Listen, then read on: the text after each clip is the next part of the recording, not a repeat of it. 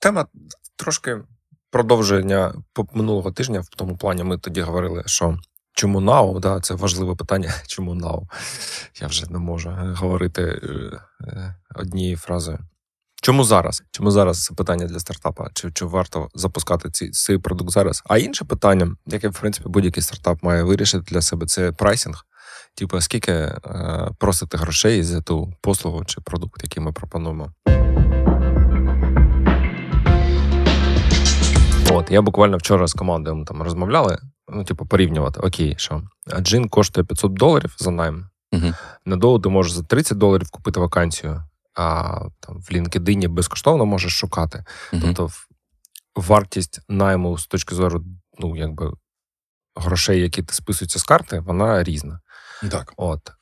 І, в принципі, ну, якби для будь-якого продукту треба вирішити, окей, що ми, де ми, типу, скільки може коштувати наш сервіс і скільки ми хочемо за нього брати грошей. І mm-hmm.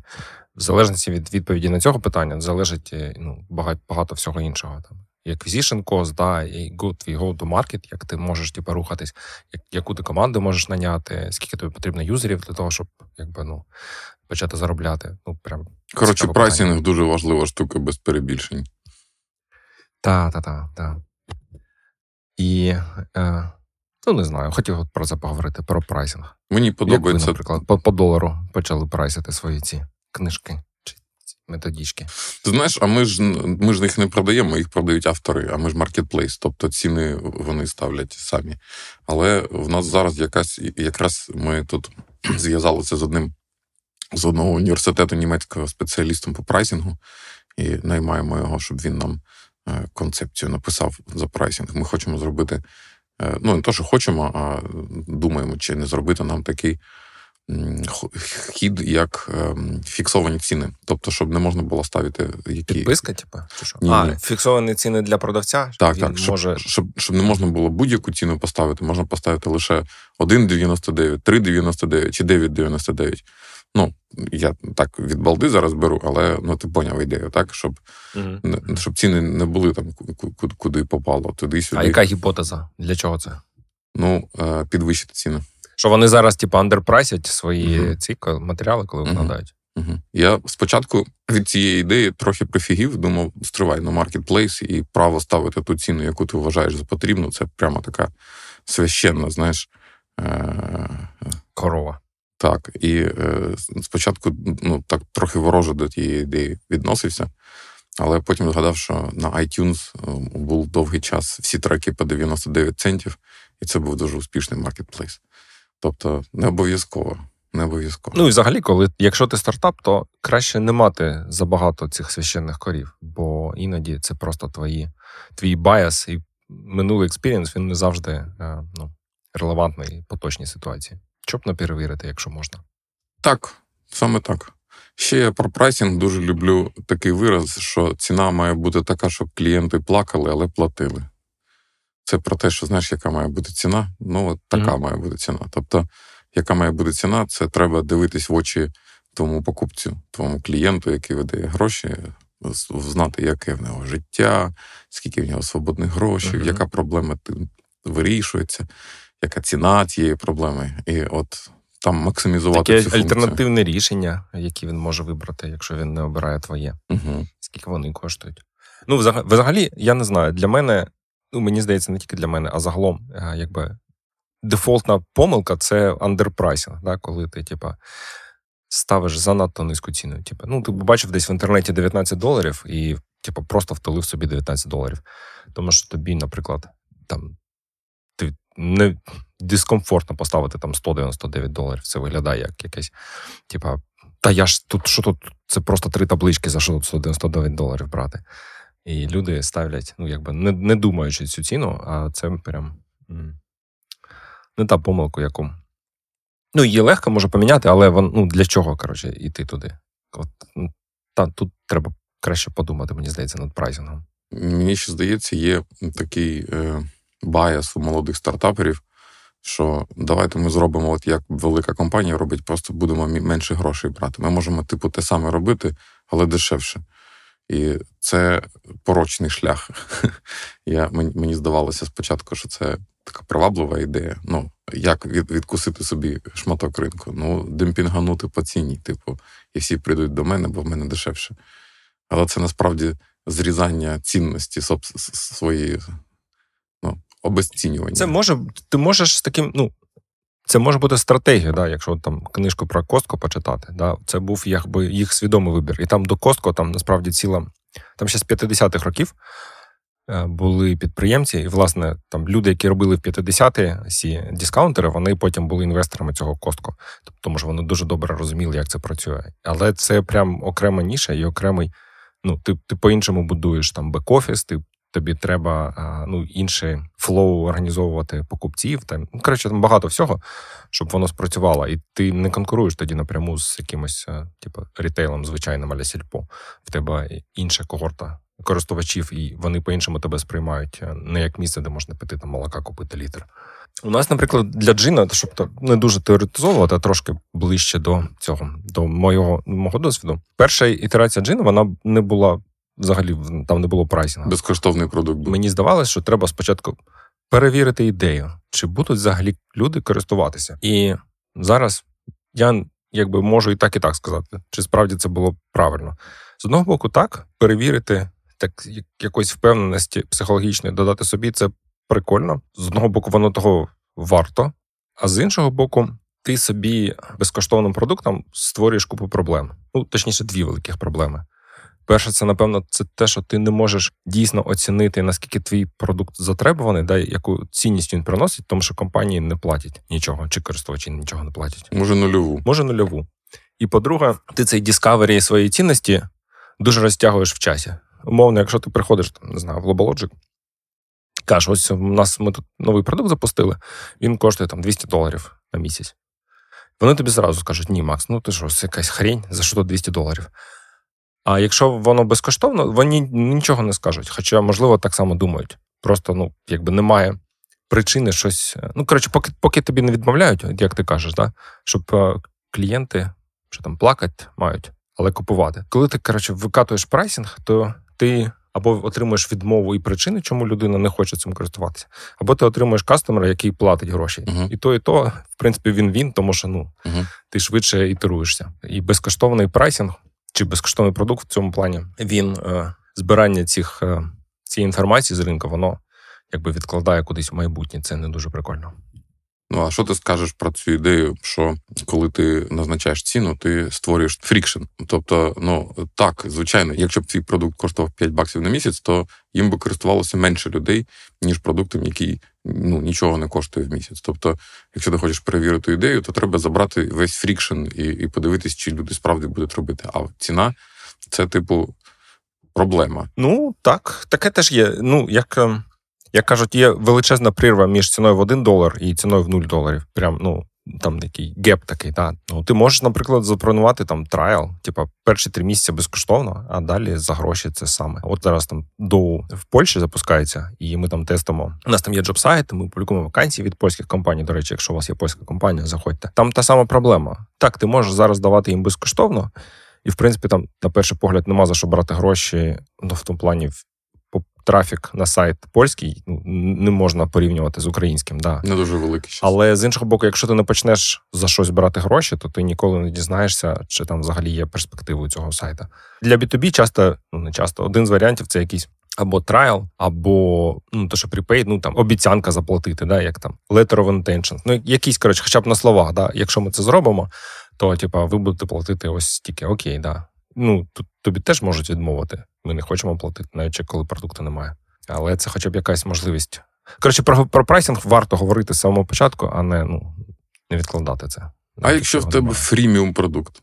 Ну тоді ти крутий чувак. Ти, напевно, знаходишся в Каліфорнії. Я, Мені здається, хоча не знаю, у нас в Україні є безкоштовні продукти. Ну, джин був безкоштовним донедавна. Якщо ти постив вакансію, там був фріміум варіант. OLX, так. Ну, в тому плані, для без... мені здається, складність безкоштовних продуктів набагато більше, ніж платних продуктів. Тому що в платних продуктах в тебе є більше маржа, є більше простору для того, щоб робити помилки. Фріміум зробити, ну, типа, тобі потрібні мільйони користувачів, і ну, ясно, що це хтось робить. Але Мені здається, це прям вища ліга в тому плані. Новий год це набагато складніше зробити, ніж просто платний продукт, який заробляє там тисячу або пару мільйонів, або щось таке. Тому ну, хтось робить. А інвестиції бажано б мати теж для безкоштовного тобто, продукту. Якщо ви вже робите фріміум продукт, то е, не забудьте е, впевнитися, що у вас е, шалена кількість користувачів звідси береться. Бо якщо шаленої кількості нема і грошей нема, то це прямий шлях до фіналу. Ну і що в тебе є доступ до unlimited чи нелімітованого капіталу. Да? Там, умовно, може, це не дуже вдалий приклад, але та ж Tesla чи SpaceX компанії, які зжерли, якби там не знаю, мільярди доларів інвестицій, перш ніж почали показувати якісь е, операційну прибутковість. І якщо ти не вмієш якби продавати там свою свій, свою ідею і не зможеш ці інвестиції отримати, то ну неважливо наскільки в тебе прикольний execution, він закінчиться раніше, тому що гроші закінчаться. Так, мені дуже подобається ця ідея, і вона дуже свіжа. Що гроші, які ти береш, це не просто гроші, які ти береш, це е, воздух, яким ти дишиш. І якщо ти дихаєш е, воздухом, якого в тебе нема, то ти вмираєш. І якщо ти не заробляєш гроші, то ти е, ну, кінець наближується неминуче. Тобто, це не не, не, не, не те, щоб жадібність, не те, щоб там хочеться заробити всі гроші світу. Ні, це просто ну, це, це, це купляє тобі час, це купляє тобі час життя. Це дуже дуже важлива штука. Мені здається, безкоштовний продукт це як знаєш, виграш в лотерію. Тобто, ти можеш сказати, ну дивись, чувак пішов, там купив квиточок і отримав там мільйон гривень е, в лотереї. Ти спробуй. Ну, ти можеш спробувати, але якби шансів дуже мало. Платний продукт, ну, мені здається, набагато менш ризикована штука. Принаймні, якщо воно не працює, то ти швидше дізнаєшся, що воно не працює. У нас, до речі, друга, другу штуку, яку ти там сказав на початку, що ти прайсиш, береш а, а, прайсинг якоїсь великої компанії, тільки трошки трішки дешевше. От у нас друга ітерація джина, яка була після повністю безкоштовного, це були плата за повідомлення. І це, ну я не знаю, здається, з LinkedIn, я не знаю, звідки я це взяв. Але ідея була там в тому, що ти, щоб писати кандидатам, ну, типу, кожне повідомлення це mm-hmm. а-ля меседж і за це можна брати гроші. тарифікувати. Там було 2 долара повідомлення. Можна було за 50 доларів купити 100 повідомлень, чи навпаки, за 100 доларів 50 повідомлень. Як довго протримався цей прайсинг? Ну, десь пару місяців, там може навіть менше. Ну, це взагалі ще знаєш, ем, було. Пару місяців безкоштовного продукту, коли ніхто нічого не платив, чи може трошки більше. Потім я викатав цей месенджинг, і у нас умовно там з 200 повідомлень в день впала активність до там 30 повідомлень в день. Тому що так, деякі компанії купили, але їх було аля десяток, а всі інші просто такі зупинилися, і типа, тю, ну ладно, не будемо більше користуватися. Не зрозуміли. Не зрозуміли. І моя найбільша помилка в той момент була, що я це все робив, знаєш, сидячи вдома перед комп'ютером. І сам собі в голові щось придумав, який треба було прайсинг. Тобто, якби я пішов до всіх цих чуваків, які користувалися, і з ними поговорив, і от розпитав, типа, ну для чого їм джин, яку вони проблему вирішує для них, які альтернативи в них є, скільки ну, для них коштує типу, найм взагалі в часах чи для бізнесу, чи так далі. У мене було б може краще розуміння, що я що я хочу, як, яку проблему вирішує джин, як він в їх життя вписується. А так просто від фонаря. Скільки це коштує і за що саме? 2 долари за повідомлення. Ну, класно, звісно. І в мене була така аргументація, що тобі потрібно 15 повідомлень, е, щоб зробити найм. Ну і це плюс-мінус тоді була правда на початку. uh Тобто з 15 повідомлень ти робив найм. І виходило, що для компанії найм коштує 30 доларів, ну типу 2 долари повідомлення в середньому. 15 повідомлень це 30 доларів. uh Тобто нічого не коштує. Але компанії кажуть, типу, ну що за хрінь? Ми повідомлення що не купуємо. За... Ми, ми Так, не купуємо. А з іншого боку, з точки зору юніт економіки сервіса, типу, ти заробляєш 30 доларів на наймі. Це теж якось не альо. Не альо, да. А якщо б ти тоді сходив би до тих людей і поговорив, що б вони тобі сказали? Зараз ти ж з ними вже поговорив. Щоб як, щоб вони тобі сказали, як ти думаєш? То різні люди різне сказали. Але ну я думаю, я б цю ідею заробив, е, якби я поговорив з ними. То я б mm-hmm. просто побачив, що люди не готові платити за повідомлення. Тому що, якщо LinkedIn це вже тоді був якби відомий продукт з сильним брендом, то тут щось незнайоме, в тебе немає бюджету на якийсь новий тул, і типу, його треба узгоджувати. ти ну, рекрутер вона не не платить вже з типу, своєї персональної карти. Угу. Вона платить, е, компанія за неї платить. Тобто Це треба тобі треба пояснити, чому.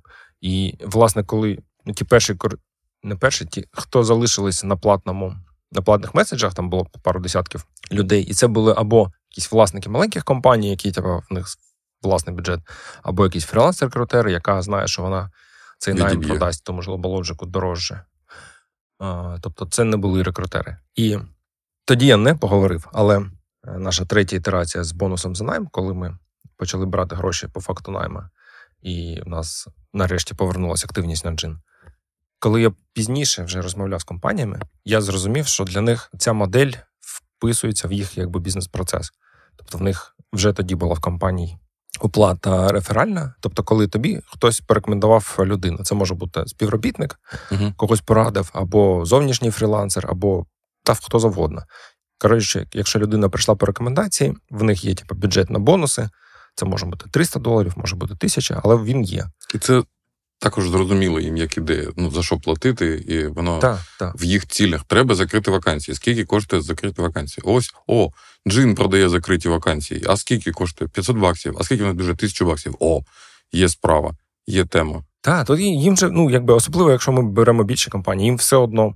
Типу, це не їх гроші е, з одного боку, але з іншого боку, є певні інструкції, чи flow, чи бізнес-процеси що ми купуємо, де ми купуємо. Тобто, якщо компанія користується фріланс-рекрутерами чи виплачує бонуси за рекомендацію, то це такий самий бонус. Я навіть, я коли приходив в офіси компанії, мені потім показували Excel, де там, знаєш, ну там, типу, найми по рекомендаціях. І там Вася, Петя, Петров. Там ще хтось, ну, Джині. кому кому заплатили, Джині там, да, да. Там, знаєш, сім рекомендацій цього місяця з Джині прийшло. Mm. От, Тобто, це було ідеально для нас. Супер. Тобто вони не хотіли покупати найми по 30 доларів, але захотіли покупати по 500, як, як, як коли ти їх переформував. Це знаєш, ну. Це насправді ну, дивно, звичайно. Ну як? Ну дивись, в 15 разів більша ціна, е, е, більш прийнятна, ніж ніж менша ціна. Це прямо ну, і, ірраціонально до до, до, до основи своєї. Дуже дуже яркий приклад. Так, з одного боку, з іншого, там же ти за меседжі платиш, навіть якщо не найняв, тобто 15 повідомлень і найм. Це за умови, що він буде. А ти можеш написати 15 повідомлень і нікого не наняти, а все одно заплатив. Тобто, mm-hmm. тут такий більше як CPA-модель, да, коли вона тебе воно прив'язано до результату. Тобто ти нічим не ризикуєш на джині, якщо ти нікого не наняв. Ну так, ти витратив час, але ти не гроші не платиш. Це фактично робить його безкоштовним. Якщо ми приймемо, що цей бонус це не їх гроші, це бонус, який там ну, лежить десь в коробці і буде витрачений на цей сервіс, чи на той сервіс, чи на рекомендацію, то можна, в принципі, сказати, що він нічого не коштує, ти нічого не платиш. Ти лише ділишся результатом, ну... коли там. Ти так можеш про будь-який B2B продукт сказати, правильно? Тобто, якщо твоя компанія платить Trello Atlassian 50 тисяч євро на місяць, це ж не ти платиш, це просто якісь, типу, чужі я, гроші. Я хочу сказати, що от ти теж казав, що є магія безкоштовності. Ну, тобто, от, прірва між нулем доларів і одним доларом. Є класичний приклад з книги Чалдіні Інфлюенс, якщо я не помиляюсь, про шоколадки. Там на якась конференція була, чуваки виходили, там на столі були ну, два види шоколадок можна було купити. Якась дженерік шоколадка і якийсь швейцарський гарний брендовий шоколад.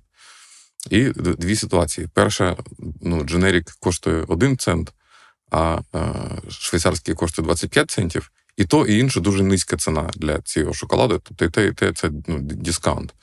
І для швейцарського шоколаду 25 центів це більший дискаунт, ніж для дженеріка 1 цент. Тобто, і люди покупають швейцарський шоколад, бо це ну, краща краща ідея. А якщо зробити 0 за дженерік і 24 центи за швейцарський, тобто то, то така сама різниця в ціні ідентична.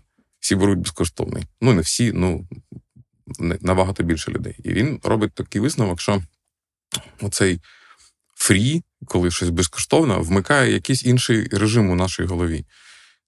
No regret move. Тобто тобі не треба оправдувати собі, чи чи це покупка е, вона економічно виправдана, чи це Е, гарна ціна, що краще, Женерік за один цент чи швейцарський 24, вмикає режими ці ну, знаєш, рахування. Десь можна провтикати, можна неправильний вибір зробити.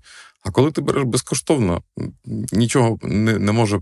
Ну, ти no regrets move, ти не не розчаруєшся. Краще не буде, правильно. Ти потім, якщо ти взяв безкоштовно шоколад, ти можеш повернутися, купити потім швейцарську, але ти якби нічого не втрачаєш з того, що ти взяв безкоштовно. От, мені здається, що може тут така ж е, ну, схожа ситуація, що коли ти сказав, що це просто бонус, воно лягло прямо в коробку з цими бонусами і не виглядає як ризик, не виглядає як ціна, яку треба заплатити. Виглядає як mm-hmm.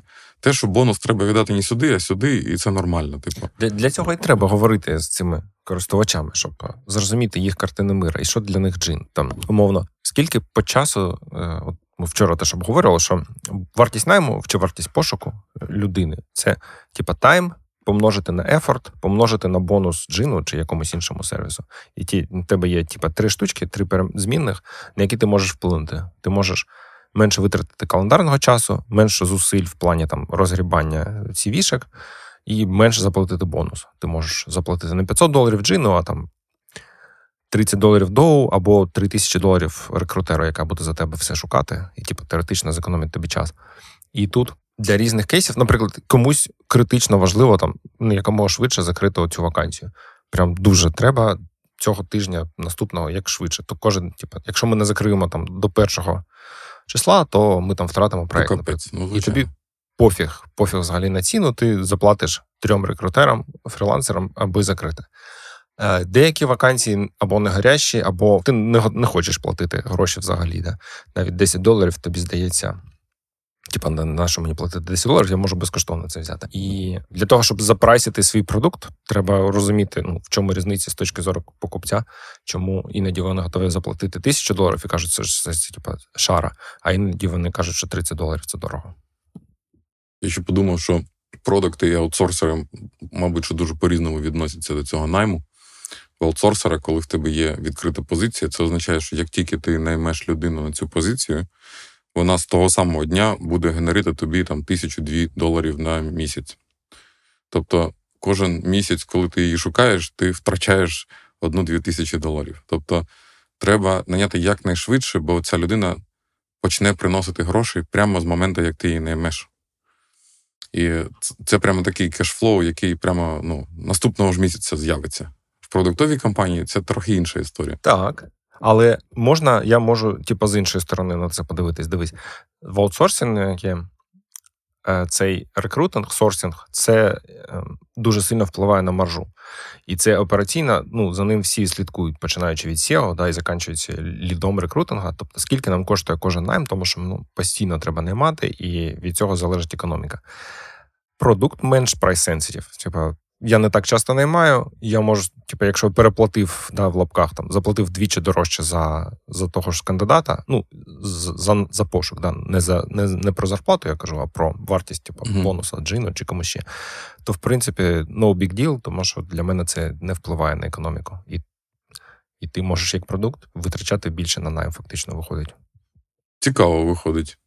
А ти, от ти, як продуктовий чувак, скажи, коли ти шукаєш девелоперів, в тебе ж нема такі, треба закрити вакансію до першого числа. Тобто ти можеш чекати ще тиждень, ще тиждень, ще кілька тижнів. Якщо гарного кандидата нема, ти не будеш наймати. Ну, типу. Ну, не факт, правильно. Ну, я не знаю, я ж питаю. Я кажу, що що в тебе в тебе немає таких очевидних дедлайнів, тому що там немає клієнтського проєкту, але в тебе є якісь інші свої плани або розуміння, що треба зробити цього року, або там цього кварталу, або цього місяця, щоб вийти на якісь цілі. І в тебе в голові може бути, що ти втрачаєш більше кожен. От поки в тебе немає найму, ти втрачаєш там. Наприклад, не можеш запустити мобільний додаток, який там тобі має приносити 10% ревеню. Тобто ти фактично втрачаєш 10% ревеню, поки в тебе немає команди, яка робить мобільний додаток. І це може бути набагато дорожче, ніж е, цей аутсорсинг проект. І в цьому плані ти якби можеш собі порахувати вартість відсутності найму, і вона буде теж висока, так само, як у аутсорсера. Один з найбільших е, впливів на мене у, у в, області прайсингу це стаття Джоела е, Верблюди та пісочниця. Пам'ятаєш таку? Ні? Ну, щось таке було. Да. Коротенько про прайсинг для програмістів. Він там пояснює, що таке е, крива еластичності, ну як price discrimination, що таке perfect price discrimination, і в кінці каже. Але якщо ви хочете ну, просту пораду, то дивіться, ваш програмний продукт, ну, він писав цю статтю років 15 тому, ну тобто там ще не було СААСів, і не, не знаю. Але каже: ну він скільки має коштувати ваш програмний продукт? Ви написали софт. Кости вже вже втонули. Ну скільки там костів було за цим продуктом, нікого не ну, не бентежить. І він каже: ну, проста порада така: ваш програмний продукт має коштувати 199 доларів або 1199 доларів. І між цими цінами десь волі там нема нема життя. Бо продукти до 200 доларів можуть покупати менеджери, е, ну, лінійні менеджери там, нижньої ланки. Е, в них є там бюджет, до якого вони приймають рішення. І їм можна продавати через сайт, через розсилку. Якщо він коштує більше 200 доларів, він потребує approve а там топ-менеджмента. Топ-менеджмент це перельоти, костюми, sale, е, активності зовсім іншого ну, порядку. І вони виграють так тільки якщо вони платять 1200 доларів або більше.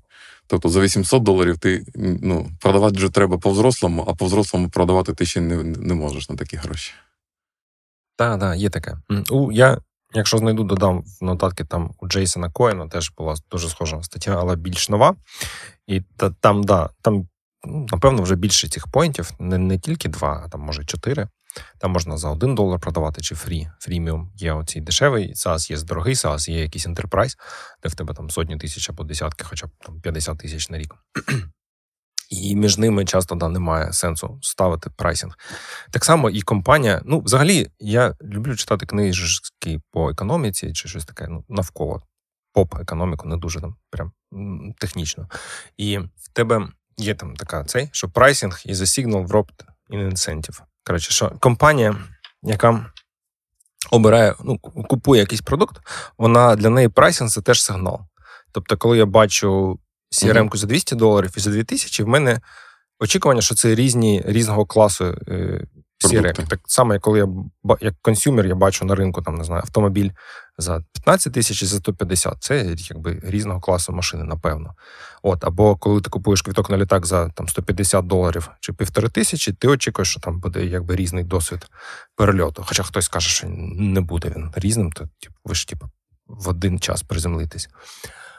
От, так і, і тут, що коли ти вибираєш прайсинг, ти комунікуєш, е, хто ти для для твого потенційного покупця. Якщо ти mm-hmm. ставиш високий прайсинг, ти комунікуєш, що в тебе там буде підтримка, що в тебе є там, не знаю, сильний бренд, що в тебе, що ти вважаєш себе лідером ринку.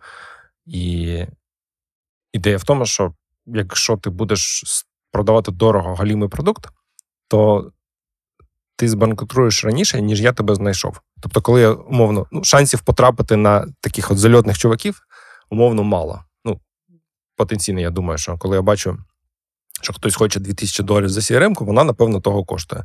Інакше б вони б збанкрутіли, намагаючись продавати погану CRM-ку за 2000 доларів. Це ясно, що не 100% правило, але ну так люди часто думають, Perceived value. щоб не напрягатися. Да, да, Це такий shortcut. Що pricing це shortcut для того, щоб не робити research. Тобто, скільки я готовий витратити за на CRM? Ну, типу, якщо це важливо для бізнесу, і вона дешево коштує, то це стрьомно. Да? Я не хочу. У мене там не знаю, інтернет-магазин квітів, і, типу, щоб моя там CRM нагнулась. Я не хочу, я краще заплачу дорожче.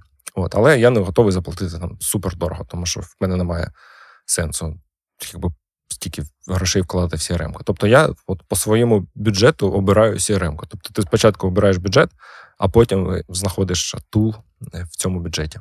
Бо хоч не хоч, а бюджет в тебе ну, по-любому є. Сформульований чи не сформульований, але не буває без без, без, бездонних бюджетів. Вони завжди є і завжди є е, границі. Я таке нещодавно відчував, коли ми шукали тул для A-B-тестінгу. Ми якось тут на подкасті я це говорив, там навіть в коментах мені постхок порекомендували. І є досить багато рішень. Це такий насичений маркет. І там є три рішення. Google закрив Google Optimize. Чудовий безкоштовний тул. Так, так. І Google замість того, щоб ну, їм користуватися, він каже: от користуйтеся третіми рішеннями, наприклад, і там три назви. Ну, і це ха-ха, найбільш дорогі Е, продукти на ринку. І вони коштують, типу, ну, типу, як два full-time девелопера. І я от подумав, що, типу, нащо мені tool, який коштує як два full-time девелопера, якщо я краще найму двох full-time девелоперів і зроблю собі цей tool. І ну, там ну, тул не такий вже космічно складний. Треба ну, робити дві версії, порівнювати статистику. Там є трошки мат статистики в сенсі там significance, резалта, але ну, в мене є девелопери, в мене є дата-аналіст, і от вони наковбасили тул. І, ну, Тобто мені стало жалко цих грошей, і я подумав, що я краще свій зроблю. І ти знаєш, багато людей так робить, багато компаній йдуть до свого рішення замість такої ціни. Та-да. Ну, це те, що ми не проговорили, є це як там нафта чи бафта. Best uh, available alternative. Next best alternative. Ага. Та-та-та.